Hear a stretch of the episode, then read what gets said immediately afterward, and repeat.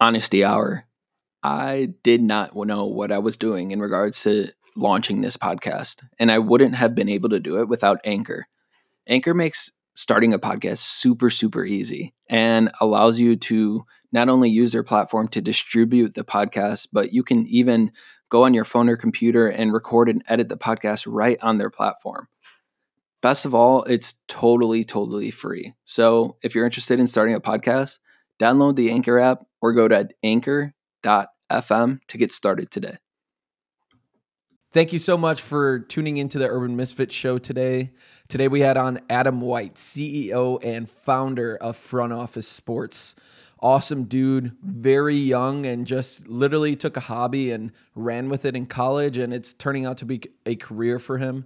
He talked about his struggles, he talked about overcoming those struggles, and some cool stuff that's coming up with Front Office Sports.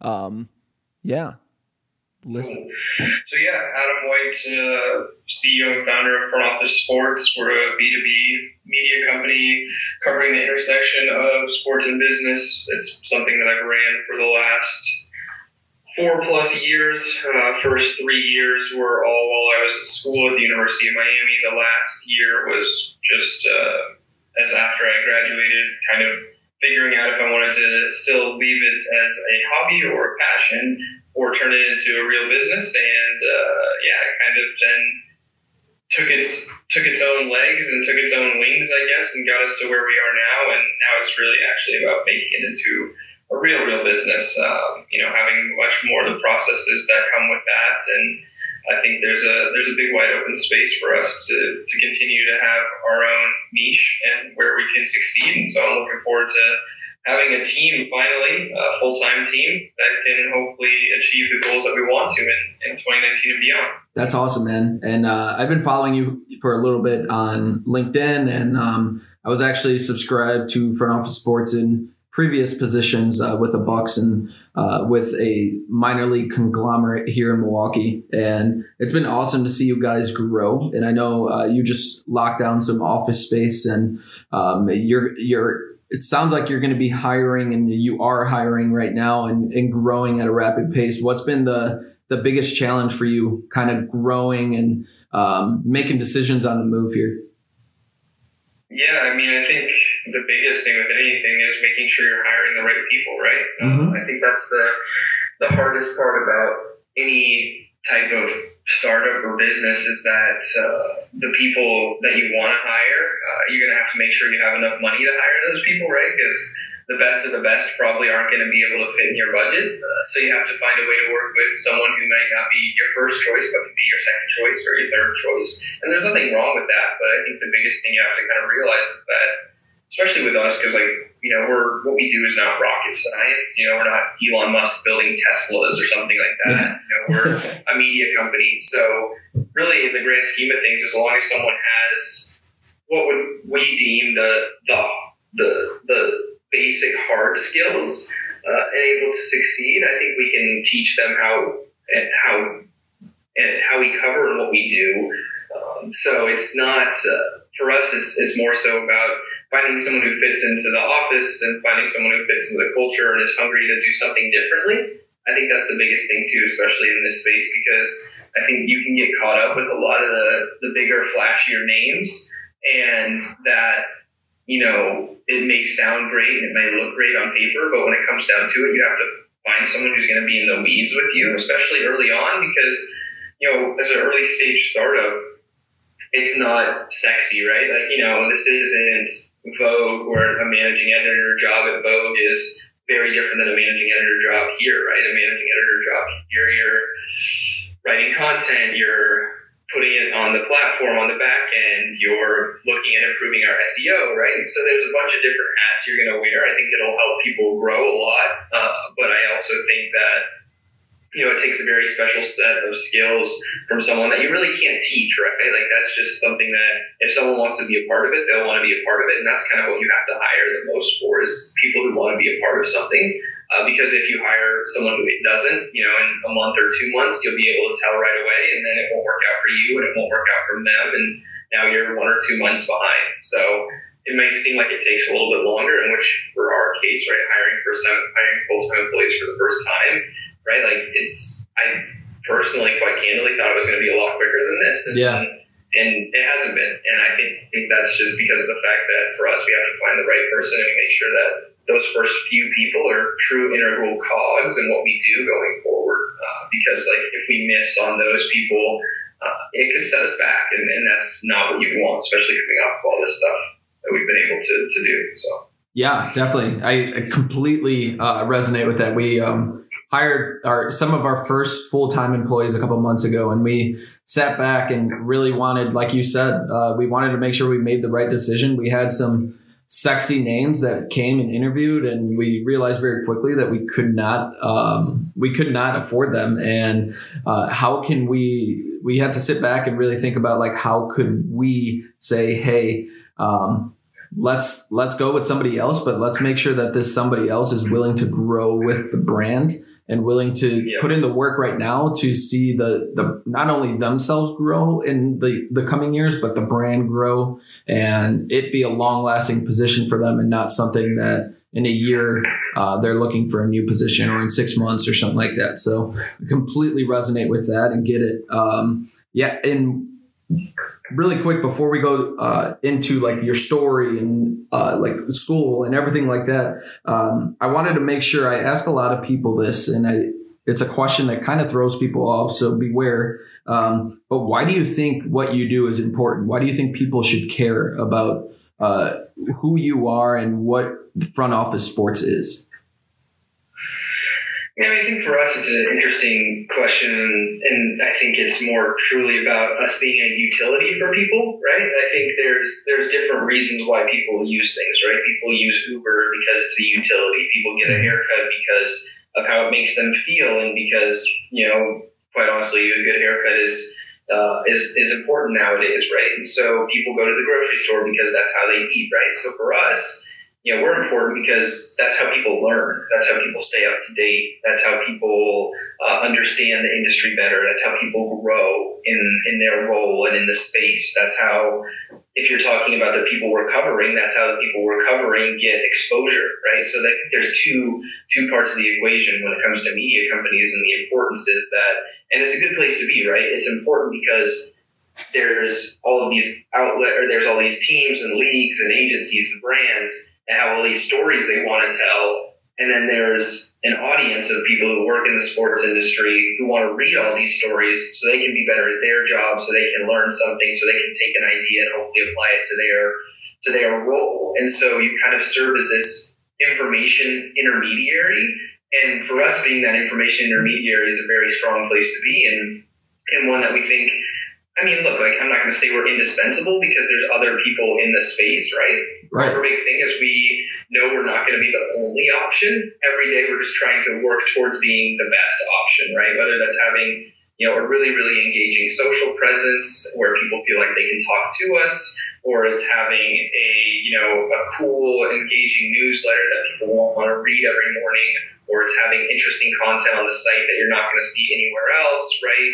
Or it's having an award or an event or whatever it may be that adds X amount of value to people's professional career or to their life. And so I think that's that's the biggest thing is you have to figure out what people use you for and what you want people to use you for and and really focus on that. It's awesome. Yeah, I, I like seriously one of the best uh, responses I've gotten from that question. So, uh, pat on the back to you. Um, and I swear, I swear you didn't send it to me. I got it. And everyone listening, you didn't send that to me. That was, that was off the cuff. quick on your feet. But um, yeah, I just I, I I know, like I said, I've been following for a little bit. I I know that um, you guys just partnered with social on the sidelines with Shabazz and Amara, um, and it's a really big I'm, podcasting. Like what we're doing right now is a really big push because. Um, people aren't wondering what your brand looks like anymore. It's what your brand feels like and what your brand sounds like. And what has been what what was the big deciding factor in kind of moving forward with Amara and Shabazz with uh, social on the sidelines and putting that front office sport branding and uh, with that podcast itself? Yeah, I mean, I think for them, right? Well, one, uh, we just don't have. I personally just didn't have time. time to do a podcast, Mhm. and uh, it was just for us. It like it made sense in a couple different areas. One, we had a partner that we knew would be interested in presenting it, right, and so putting some ad spend behind it. Two, Shabazz and Amara are right in align with the voice that we want to kind of have in the space, which is much more of a we want to talk to you as a publication like a friend in the industry and not so as a publication, right? Like we want you to read us because it feels relatable, not read us because we're just telling you about the industry, right? With no energy and no life and things like that. And so that's what we wanted to do, uh, and they fit that area as well. And the other thing too is like I saw they were having success, and I said to myself, well, if they can have a little bit of success with what they're doing, let's see how we can, you know, do this together and take I wouldn't say like a Barstool approach to it, but very similar to where you know Barstool finds these personalities, uses you know puts them on a platform to succeed, and then uses that platform to help them grow that audience, right? So that's kind of how I saw it. I said, okay, Shabazz and Amara are talking to people that we want to talk to, that are people that we want to have on the platform, that are people who are reading our stuff on a daily basis. So why not integrate them in a way that's going to work well for them and work well for us, right? So I think that was kind of the genesis of, of the three parts that kind of all meshed together in terms of okay, we have a partner, we have brand fit, and then we have an audience fit. And once those all kind of came together, it was just a matter of a couple calls, setting it all together, finding out the best way to, to work out a deal. And it's been good so far. I think they've enjoyed it. I, we've definitely enjoyed it. It adds some variety to our content and gives us something that, you know, we couldn't we really didn't have the time or even the, the knowledge to, to set out. So I think you know, that was the biggest thing is, is just really being strategic and finding ways to, to add value to other people too. So I love that. I love that. And there, there are two uh, podcast hosts that I, I strive to be. Honestly, like they, they're relatively young and in their infancy, but um, when you tune in, it's very listenable. And like when you when Shabazz talks or or when Amara talks, it's like, hey, you're they're sitting in the room with you, and it's something that um, obviously is good for. Uh, the the listener and the audience trying to engage with not only them but their sponsors and with front office sports and with um, their other couple sponsors that they have. So that's awesome. Um, yeah, yeah. That's the, again, I think that's the biggest thing is, what we saw is their attitude and their approach to the industry was again much like what we wanted to be, and uh, I think that was the, the most important part. Right, the other parts come, and the other parts are a lot of based off what we can provide them in terms of distribution and other things like that. But yeah, the biggest thing was that the fit was there, and, and that was the most exciting part. That's awesome. Yeah, that's awesome. I want to take a deeper dive into you though. Um, so you mentioned earlier that you started front office sports uh, in school at the U. Um, how did how did that affect your collegiate experience? Like most kids were, I'm guessing, out partying, and maybe you did your share fair share of partying. Um, but when how did that affect like that experience in college for you? Yeah, I mean, I think it, I think it changed it completely, right? I think that for me, right, and there was a lot of other things that I did. So I worked at a bar. Uh, we have a, a, sports bar on campus, and so I worked nice. there and uh, spent most of my time doing that uh, outside of school.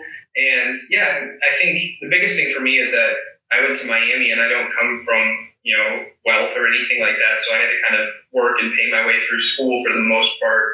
And especially in Miami too, the biggest thing is that the the cost to go out and party and do those kind of things is crazy. Oh right? yeah. If you're like, you know, it's not like Gainesville or it's not like Tallahassee or it's not like any of these other types of places where you can go out at eight o'clock, spend five dollars, get all the booze and alcohol you want to drink, be done by midnight, and have had a crazy night, right? So, Yeah. you know, in Miami, if you're going out, you're not spending less than a hundred dollars, one hundred fifty dollars, and so that was that was obviously an automatic deterrent for me because I just didn't have the money to spend, and I think really it comes down to knowing what you want to do, right? For me, like I found a lot of fun in doing exactly what I was doing and interviewing people in the industry and writing and trying to build up a social following and just trying to do a bunch of different stuff. Like I mentioned, it was a hobby for a better part of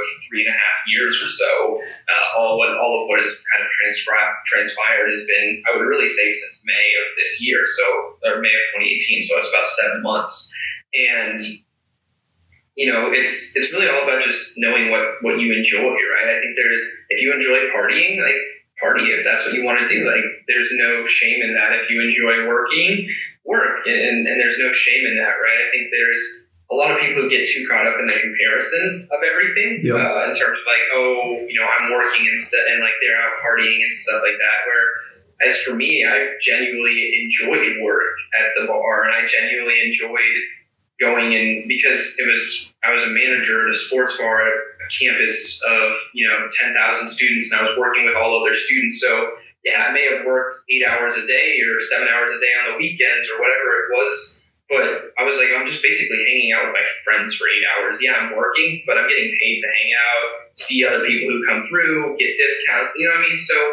that was that was the whole mindset for me. So I would definitely say it changed a lot, but it also gave me different opportunities that other you know college students don't get. Right? So you know, like a year out of college, I was you know at the national championship game in last year covering and on the field and doing a bunch of stuff for what we were doing. Uh, Nice. You know, last year I went to to Monaco to cover an event for Laureus World Sports, right? And that's you know I'm 23 at the time. Not a lot of 23 year olds get to do that. So I think that's that's it's a give and take, right? Like if you want to spend four years in college enjoying yourself, knowing that you're going to do enough work to get an entry level job and go out in the space and just work your way up, that's right for a lot of people. Mhm. Uh, for me, I, I guess it just didn't interest me. And like quite honestly, like I said, like this was never supposed to happen. Uh, so I, I kind of just fell into this. Like if we would have had a plan early on, hey, I don't know if it would have succeeded because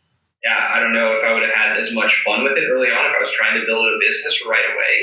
But you know, in in the grand scheme of things, like it's just something that was a lot of fun to me, and I found pleasure in it. And yeah, I mean, yeah, sure, I did go out and I got razzed by my friends and you know girlfriends and stuff like that, but like I don't know, you just have to find people who then, if, if that's the case and people are giving you a hard time, you just have to find other people who I like to say, and I've heard other people say, like fan your flames, right? Yeah. Uh, that's the biggest thing is is finding a circle of people who are gonna who are gonna push you and support you, right? And I think I, you know, I had a, a, a larger group of friends freshman year, like anyone may, and it kind of got smaller and smaller as I went, and that's that's what you want, right? Like you want four or five people who know you're gonna work Monday, Tuesday, Wednesday, Thursday night. You maybe can go out Friday night, but aren't gonna, you know, give you a hard time if you're not hanging out with them, and we're gonna be there. So that was kind of the approach I took.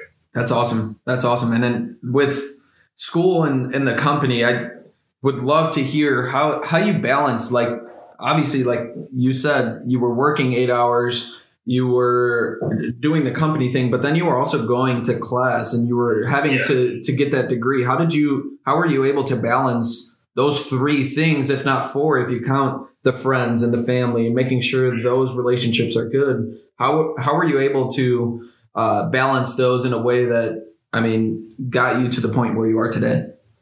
Yeah, I think it all just comes down to doing things like using your nights and weekends effectively, right? I think that's the that's the biggest thing. Uh, I know a lot of people shut down, and again, this is all this is all just because of who I am as a person, right? And like what I want to do. But I, I know there's a lot of people who after five o'clock don't want to check emails, don't want to do anything with work, which is completely fine, right? But for me, like that's when I used my time. You know, I would use my time at night to, to work on the site, to schedule content for the next day, to post things, to make sure we were moving in the right direction, to email other people, right? Because, I mean, if anything, you can get an email scheduler, which is like free or 15 bucks a month through Gmail. And so you can send all your emails or you can schedule all your emails just like you would on Twitter uh, and schedule them all out. So you could be doing them at 10, 11, 12 o'clock at night, but the people might not be getting them until 8 o'clock the next morning, which is more, you know, palatable for people who work in the industry or just most people don't want to get emails at midnight. Some people like myself don't don't really care. But you know, there's other people who, who do. So that was one thing, and then the weekends too. I you know I I made sure that I would get up early on the weekends. I'm not a big person who slept in, and if you think about it, uh, depending on what, especially because for me, right, I was a single guy for the most part. Right, I didn't have any um, you know, didn't really have any family in the Miami area, so it's not like I was hanging out with family on the weekends. Uh, I did play club baseball, so in the spring that was, you know, I had 30 some games, so that was, you know, a little bit of a getaway for me, but uh, it just comes down to using that downtime effectively, right? And using that downtime to, to be productive, right? Because I think a lot of downtime doesn't have to be, uh, it doesn't have to be strenuous, it doesn't have to be stressful, but you can be productive in that downtime. And I think that's kind of what made it successful. And luckily, I had you know professors who understood what I was doing, a work that was flexible uh, too. So if I was you know if I caught up on all my stuff, I would be able to check some things in the back, right? So. Uh, it was it was a lot of give and take and, and balancing things, but you know, again, you find all the people that support you, and I enjoyed it, and so for me, it didn't seem like a chore. Yeah, and that support that support factor is huge, especially on the professor end. Um, one of the the cooler things I was able to do, and I went to a smaller school up here. It's called Cardinal Stritch University, and um, literally class sizes are maybe 20. So again, yeah. maybe in high school, but I'm able to me because I have a lot of ADD and I'm off the walls crazy. Um, I had to like I needed to be able to have a conversation with my teacher. And um, my teachers realized very sh- or quickly that I was never going to be the one that got a 4.0, um, but I was going to be the one that when everybody else was maybe just sitting in the room watching Netflix or playing video games or something like that, they knew that I was doing internships. They knew I was doing this, I was doing that, and doing everything to get make sure that my resume stood out because they, I knew that the resume wouldn't stand out with my GPA. So, um, like having that support factor on that end when I was going into my 8 a.m. classes, when I had worked late uh, with the Brewers or the Bucks or anybody, um, and having my teacher say, "Hey, it's fine. Just I'll get you the notes. Just go sleep, please," um, was huge. And like you said, the support is it, it's something that people don't know um, that they're doing something huge for you, and it's it's something that it, it can't honestly it can't be you can't put a price on it. Yeah, no, you definitely can't. Uh, it's like super crazy uh, in terms of just being able to to lean on those people and just honestly to to talk to them. Yeah, so I think that's I think that's the biggest thing is is being able to talk to them and say, hey, look, like this is what's going on. Uh, do you mind if I go and, and, do this? Or do you mind if I'm late to class because I have this? Or uh, can you introduce me to someone? So yeah, I think that's that's the most important part of everything is is just being able to, to be confident in what you're doing and then not being afraid to to ask people and telling them and not even just asking them, but sharing them sharing with them what your passion is and then saying, hey, like, look, this is what I want to do. This is where I think I could use some help. Is is that something that you could potentially like guide me down, or is that something that you know I could potentially lean on you for at some point if I needed to? Uh, I think that's the biggest thing is that just there's not enough people who you, you just can't be afraid to ask questions. I, I think that's the biggest thing because in the grand scheme of things, the people you are asking questions were probably at one point asking questions themselves. So as long as you're doing it in a way that's professional, in a way that's not annoying, in a way that's you know makes sense for them, nine times out of ten people will respond, right? Uh, you know, I think, and that was the other thing too for us early on is that, and even still to this day, right? Like we're not trying to cause any harm, right? We're just trying to cover the industry in the most fair and balanced way that we can, given our current resources. And so that's you know that's the approach is we're trying to amplify and, and, and really cover what's going on and um, and be critical when we need to be critical and, and be celebratory when we need to be celebratory. So again, I think it's really just the approach and, and then the rapport you build with people uh, early on with those relationships, like professors, that I think will ultimately take those who are in school a long way.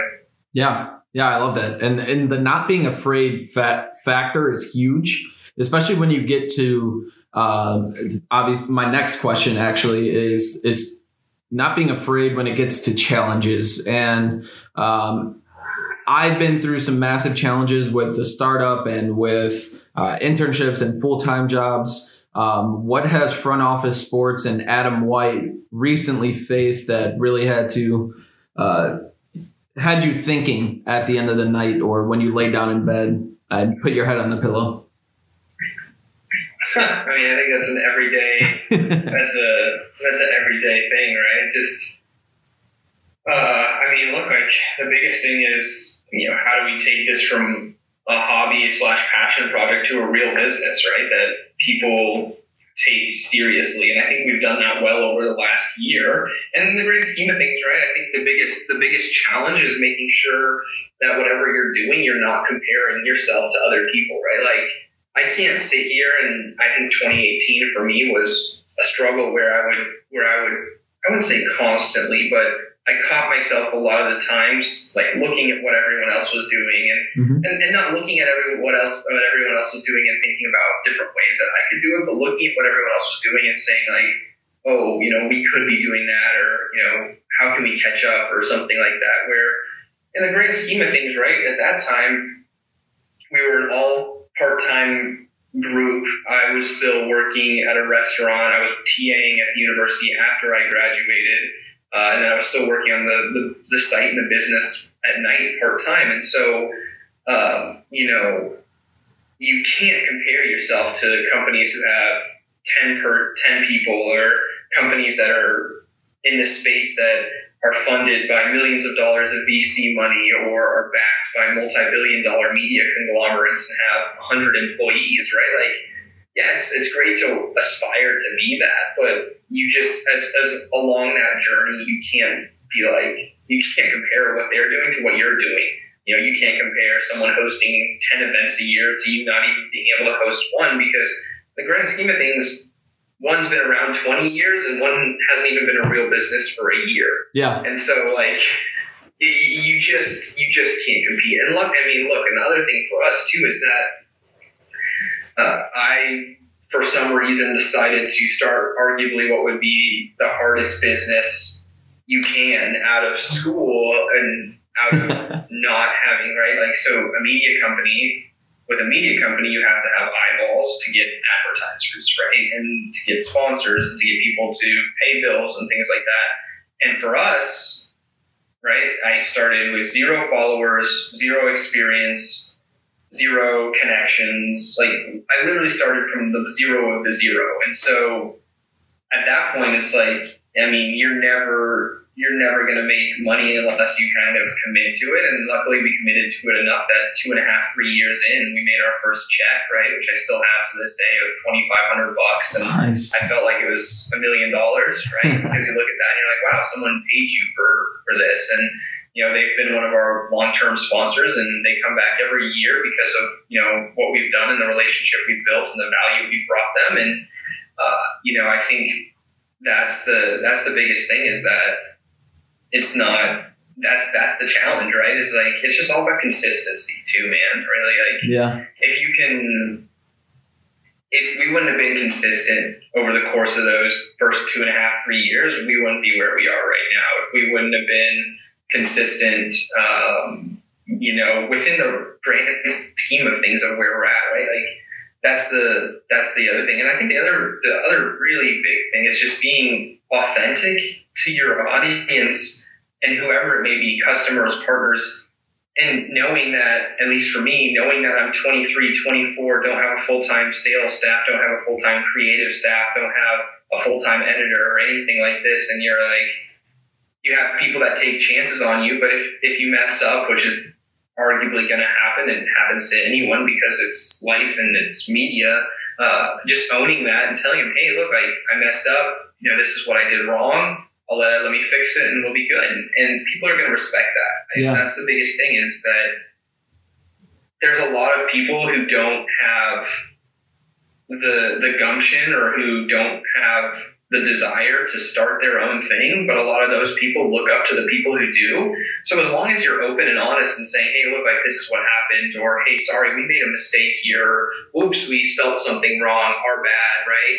You know, I think that people people rally around that because there's a human element to it, and that's that's another big thing. Is like being honest and showing them that there is a human behind this business trying to do whatever it is that they're trying to do, and uh, people people really genuine, genuinely enjoy that and connect even deeper with that. So you know, it's there's a lot of different things, but I think the biggest challenge and, and the advice that I would kind of pass on is to just like put your blinders on and know that whatever race you're running is the race that you can run at that time. And if you get some more fuel in the gas tank, you can use that, but only use it to do what is going to be most beneficial to you. So I think that's that's the biggest thing.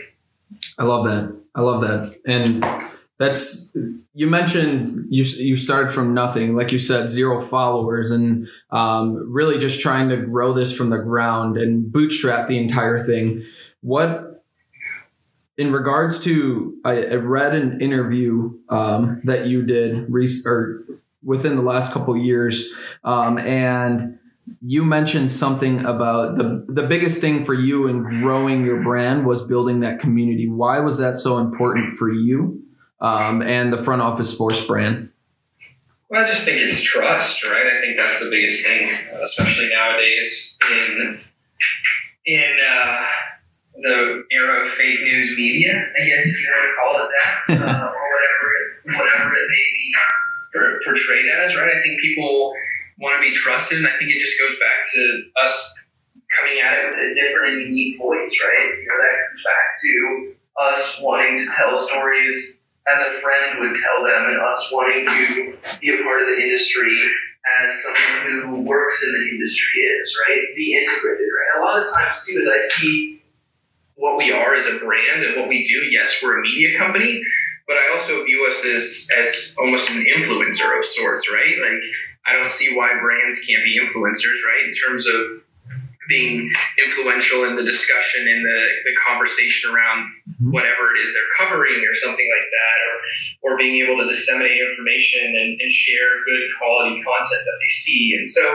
it's uh it's i think that was the biggest thing and at the time when we first started four years ago uh, four and a half years ago whatever it is now the the space was a little less noisy than it is now, and I think then a lot of the extra noise comes from the fact that people have seen what we've done and have decided to, to get into it themselves or get into it with another media company or whatever it is. Um, so it's kind of almost a validation in one sense. Uh, but yeah, just originally and early on, it was it was just all about being honest and, and trying to do something a little bit different. And trying to relate to people as what at that time we thought they would want to be related to as. Love that. And the community thing has been huge for us as well. I mean, um, we're only eight months old. Um, to be blatantly honest, uh, we probably, if you talked to me eight months ago and told me that I'd be in the position I am today, I would laugh at you. Um, but it's it's all been because of the community that of people that follow us, and they don't follow us just blindly like um, some Instagram influencer or anything like that. It's it's they genuinely care and they genuinely care when we're going through struggles or they genuinely want to help um, and that's something that a com- like honestly some of the some of the brands that blow up they that forget about the community that's something that they they can't just start randomly um, it, it's got to come from almost infancy and to have a community following you from infancy to um, hopefully uh, where we want to be in five, ten years from now. Um, it's it's just it's everything really because we know all of our events will have numbers. We know that um, we will always have X number of likes on our LinkedIn posts or Instagram posts or whatever because we have the people that actually care, and that's um, that's been huge for us. Somebody asked me if I was in a cult, and I was like, "Whoa, it's." it's definitely not a cult, but it's it's a community of people that actually care about each other, and it's it's been awesome. Um, yeah, yeah, I think that's. I mean, it's all about real real engagement and real followers, right? Like my, my biggest thing, especially in the media space, is anyone like I can go on Instagram and buy ten thousand views Yeah. tomorrow, but did those ten thousand views do anything for my business? Probably not, right? Like it just doesn't. I can go on Twitter and buy a million views, right? You, can go anywhere and buy followers, buy views, buy email lists, have subscribers, but when you post a video and yeah, you pay put paid behind it, and now you have ten thousand views, but then you post another one and you don't put paid behind it, and you have hundred views, and people see that they're like, okay, well this is weird because it doesn't make sense because there's you know why would why would anyone you know, what, what what's the difference here? Where's where's the disconnect? Or you know, there's a difference in like with our newsletter having a forty two percent open rate or plus, right? Versus and with the amount of subscribers we have versus having five times as many subscribers but a fifteen percent open rate, right? Like so again, like that's that's what we're focused on, and it's always has been from the beginning is quality over quantity, in that you know we have a certain type of people that we want to be in front of, and as long as we are in front of those people every single day, then we're we're doing a good job, and it's continuing to grow that that group that we want to be in front of correctly and deliberately, and not in a way that's going to water down what we do. So not focused on clickbait type stuff or you know SEO Yep. SEO heavy stuff, right? Like for, I mean, and maybe that's just because of the way we've grown up, right? Because like I didn't know any SEO stuff when I was in school. I never again because it was a hobby. I never even thought about it. Uh, and so for us, which is which is a good thing, you know, you look at our traffic and fifty percent or so of it comes direct, which is a huge thing, right? Like that's so important. That's that literally means people are typing your URL into the the, the search bar or whatever it is, and they're going directly to your site. Obviously, I would love to have more search traffic just because of the fact that you're bringing in new eyeballs, gives you the opportunity to have potentially people sign up for your newsletter subscriber or newsletters, things like that. But in the grand scheme of things, like the fact that we have most like most of our audience is a direct connection with us, it tells us a lot from what we want to be able to do and what we can sell advertisers on because we can say, look, like these people are coming to our platform every day seeking out content, right? We don't even have to put it in their hands, whether it's a newsletter or on social or blah, blah, blah, blah, blah, blah, wherever it may be, right? Like we just have to put it out and they're going to come looking because they know what we've been able to do with it up to this point. And quite frankly, like what we've been able to do up to this point has been with just a bunch of people who are spread out all over the place who have passion for the industry and, and wanted to have some type of voice in the space. And and that's at least to me is pretty pretty incredible to see. Uh, and it's just even more validation because like I look at it and I'm like well look at all the stuff we've done without being a real business without having any full-time employees without sitting down and ever devising a real strategy of who we wanted to be and where we wanted to go. And all these different things. And and then now I look and I say okay we have this opportunity to do that. And what does this opportunity look like? And and, and can we actually do it right? I think this this year in 2019 is going to be essentially a validator of okay is this you know a fringe style business that you know people like but people don't? Or is this a or people like it's not like a real like going to be a full-time thing or is this something that we can turn into you know a real profitable media business that can be a major player in the space and i think that's the that's the single biggest thing so That's amazing. Yeah, and with with the passion that you have and everything that's that's gone into where you are got gone into where you've gotten today. What let's say you're having a conversation with 18 year old Adam. What are you telling him? Uh, I think the biggest thing again is just not to compare uh, yourself. Uh, you know, uh, just because of the fact that I think again, and this is just something that started even when I was younger. Right, I found myself doing it as a middle child. Right, I think maybe that's just kind of a a middle child syndrome, right? You're comparing yourself to other people. You want to fit in. You want to do this. You want to do that. Uh, so I think that's the biggest thing is just because I've realized over the course of the last few years only a small group of people like really really care about you. Um, Yep. the, there's a, a medium sized group of people that care about what you do, and then there's a pretty large size group of people that just care about what you can provide them and only reach out to you because you can write a story or only reach out to them because they want a connection from you or they want to get involved with your network or whatever. And so the biggest thing then for me, what I would tell myself is just to focus on that first group uh, because they're going to be the people who are going to be beside you all the time.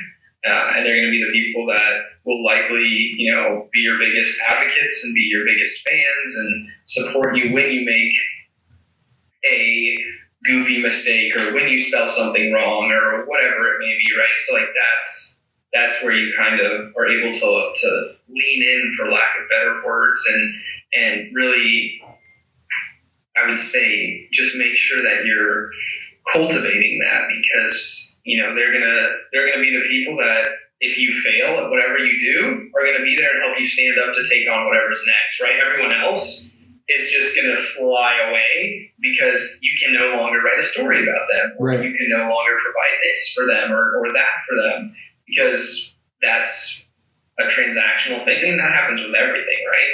Uh, but that's just what's going to happen. And so for you, you don't want to just be chasing all the transactional stuff because if you're not cultivating the stuff that's really real, uh, eventually, whatever may happen if you fail or whatever, you're going to you're going to lose all those transactional people because they're just going to move on to the next thing, or they or you're not going to become of value to them anymore. So Yeah, that's it's it's nuts because that's literally the same advice I would give myself at 18, and that's um, it's been because of this journey, and it's been because of um, I, really just from from the beginning of this journey. I I thought people were my friends and people would support, and I've realized very quickly that that that just doesn't happen. Um, and there's a select few, like you said, of people that honestly do care. I'm a big family dude. Um, so the family's huge for me. And uh, even when some family tailed off when I started this journey, it's it, it was kind of gut wrenching for me. But when you realize who those select few are, it, it's it's really it's powerful, really, because now you know those select few when when you're going through a struggle, you can reach out to them because they'll honestly support you no matter what, and that's that's huge. And what it, I was searching through the site um, and saw that you guys had some uh, nominations are starting on January 7th for the Rising 25 Award, and um, Yeah. wanted to make sure that you got you, you can talk a little bit on that um, and talk about um, the the award itself, um, past participants, and what you guys think would be the perfect nomination for that award, so we can tell our, our audience today. yeah, uh, the Rising Twenty Five is our uh, is our keynote or our tent pole, if you want to call it, award slash event that we started now three years ago. Uh, the goal was we had seen, you know, there's 30 under 30 awards, there's 40 under 40 awards, there's nothing usually higher than that. But my big thing was I was like, okay, so there's this group from usually 18 to 25, 26. Uh, as you get into the 27s, the 28s, and the 29s, those are usually the ones that are in the 30 under 30 category just because of they've had more experience to be in that space. Mm-hmm. Um, so I was like, okay, so what can we do differently that'll give us the opportunity to do basically own, I would say, a portion of the market when it comes to an award, right? I think uh, that we were, didn't want to go higher, like 50 under 50, right? Because it didn't make sense. But so for us, I was like, okay, rising 25, I think that would be a pretty cool. Set a 25 uh, year old limit on it. And yeah, it worked out really well. I think the first year we got what uh, I want to say 140 nominations, 100 nominations. We got 140, 150 last year. I think this year, based on just our trajectory and our growth, we'll probably do 300 plus, and Wow. that's you know if not more.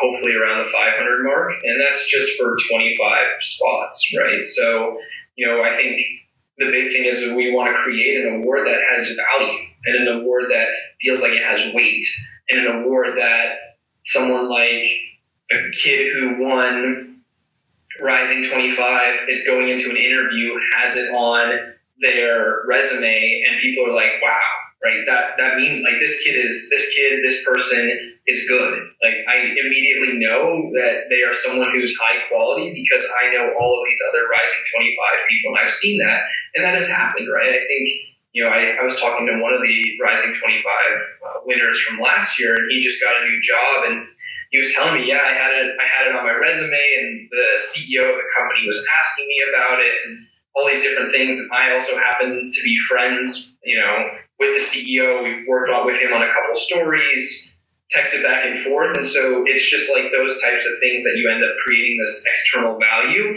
and creating what would be essentially a pipeline for future opportunities for your business or a pipeline for future opportunities uh, for the people who are in the Rising 25, right? So I think that's the really, really cool opportunity is that all these Rising 25 people get into a Slack group. We'll, protect, we'll, we'll continue to evolve that program and in terms of making like almost like an alumni program that will add a lot of value to these people in there. It's, it's almost like an easier, I would say it's an easier way to get ahead, but there's some there's some opportunities like if they're posting jobs in there they know uh, someone who's moving in a different job or if they just want to work together connect together uh, and then like that's the biggest thing is that you now have essentially as you continue to grow 25 50 75 100 plus um, really brand advocates because they've had a lifetime moment yeah. that's what we like to call with your brand. And that's, again, that's the biggest thing is now as we grow right after this year, we'll have 75 and next year we'll have 100 people who we know for probably the better part of the rest of their life, as long as we're still around and we don't do anything to do them wrong, mm-hmm. right? They're going to be brand advocates for us. They're going to find ways to help us grow. They're going to work with us. They're going to read us things like that. And I think, you know, that's another big proponent of being able to have this award is that you have these opportunities to provide value for not only yourself and kind of create an authoritarian credibility like opportunity, but also give all of the people who win them uh, almost a stamp of approval. Definitely. And we'll, um, that that sounds awesome and creating that it sounds like honestly you're creating that community of the rising 25 which is awesome like you said brand advocates um, as you guys grow and as the the the group of 25 or 75 or 100 or 125 grows uh, the brand will grow too. So that's that's amazing. And we'll throw uh, a link to nominate um, a sports professional or something like that down when that goes live and everything, as well as the podcast goes live as well. So hopefully we can drive some nominations your way. Um, yeah, it should be uh, should be live on the seventh, and then applications will be open for a month. So January seventh to uh, February seventh. Awesome, awesome yeah, and I, I, don't want to take up crazy amount of your time. Uh, the last, honestly, the real last question we ask everyone this question when they're on the show um, is: You're on the Urban Misfit show, so what makes you a misfit, Adam? what makes me a misfit? Uh, I think there's just a lot of, I would say, a lot of different components to that. Uh, I would say the fact that I think we're not afraid to challenge the norm. Uh, I'm a big, like I said, big person into to questioning, and not questioning to be annoying, but questioning to find out why things can't be done better. Right? Uh, I think that's a, a huge thing. Right? It's, it's it's making sure that you're asking questions to to make things better, not questions to just ask questions and be heard. Uh, reasons. Uh, I think another one is that by societal standards, I guess. I'm not the typical 23, 24 year old. Uh, you know, I don't usually go out, I hardly drink. Um, and it's just something that, you know, I put a lot of energy and effort into something that I have and we have cultivated. And I don't want to have anything ever mess that up, at least right now or really in the future. And so, I think that's if you want to say by societal standards, that's a little different. And then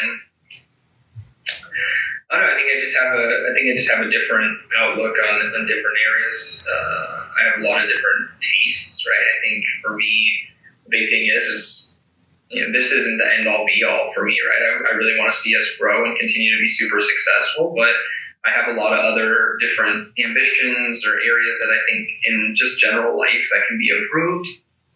Uh, being as I'm obviously spent a lot of time in the restaurant space, so I could you know, envision myself doing something there. I really find barbershops fascinating. I really find uh, air travel and airlines fascinating and how you can improve that. Because a big thing for me, and one of the areas that I kind of always tend to look at, is there's a lot of brands that try and go after the top 10%.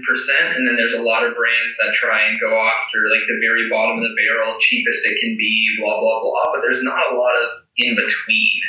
Um, and there can be a lot of success in the in between space, right? There's, uh, especially like I say, in like the air travel or the barbershop space or mm-hmm. the restaurant space. Uh, I think someone like the hotels, you see that a lot more of. Uh, you have your like, you know, your basic $69 a night hotels. You have your Holiday Inns, which are 150 You have, you know, a definitely like delineated tier of hotels. And so, but you look at them and you're like, wow, Holiday Inn is, you know, very, very successful company. Uh, so it's just like those different types of things that I have a lot of interest in. Um, so I would kind of say those would be the, the things that would make me a misfit because I don't I don't think most people are, are like that. That's awesome. That's awesome. Well, I won't have you hang up immediately after, but I will have to. I will say uh, thank you um, for jumping on for, with me today. Again, any links, anything that um, like for front office sports or uh, your Instagram handle, your LinkedIn profile, everything will be included in the description, everything like that. Uh, but I will thank you again for having for jumping on with me today. I know we had some technical difficulties to start, but truly enjoyed this conversation. Was meaning to message you just to jump on the phone and have a conversation like this for, I mean, a couple years to be completely honest. At this point now.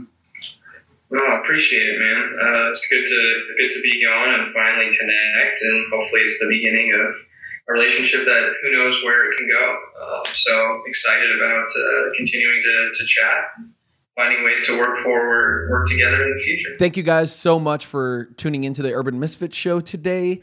Um, again, we had on Adam White. It's been amazing chatting with him, learning about all the cool stuff he has and he's done. Um, Want to thank our presenting sponsor, Wisconsin Vision, for hooking it up today and um, sponsoring the episode and everything that we talked about, all the links to the Rising 25 front office sports, Adam White's LinkedIn profile will be in the description below. Tune in next time.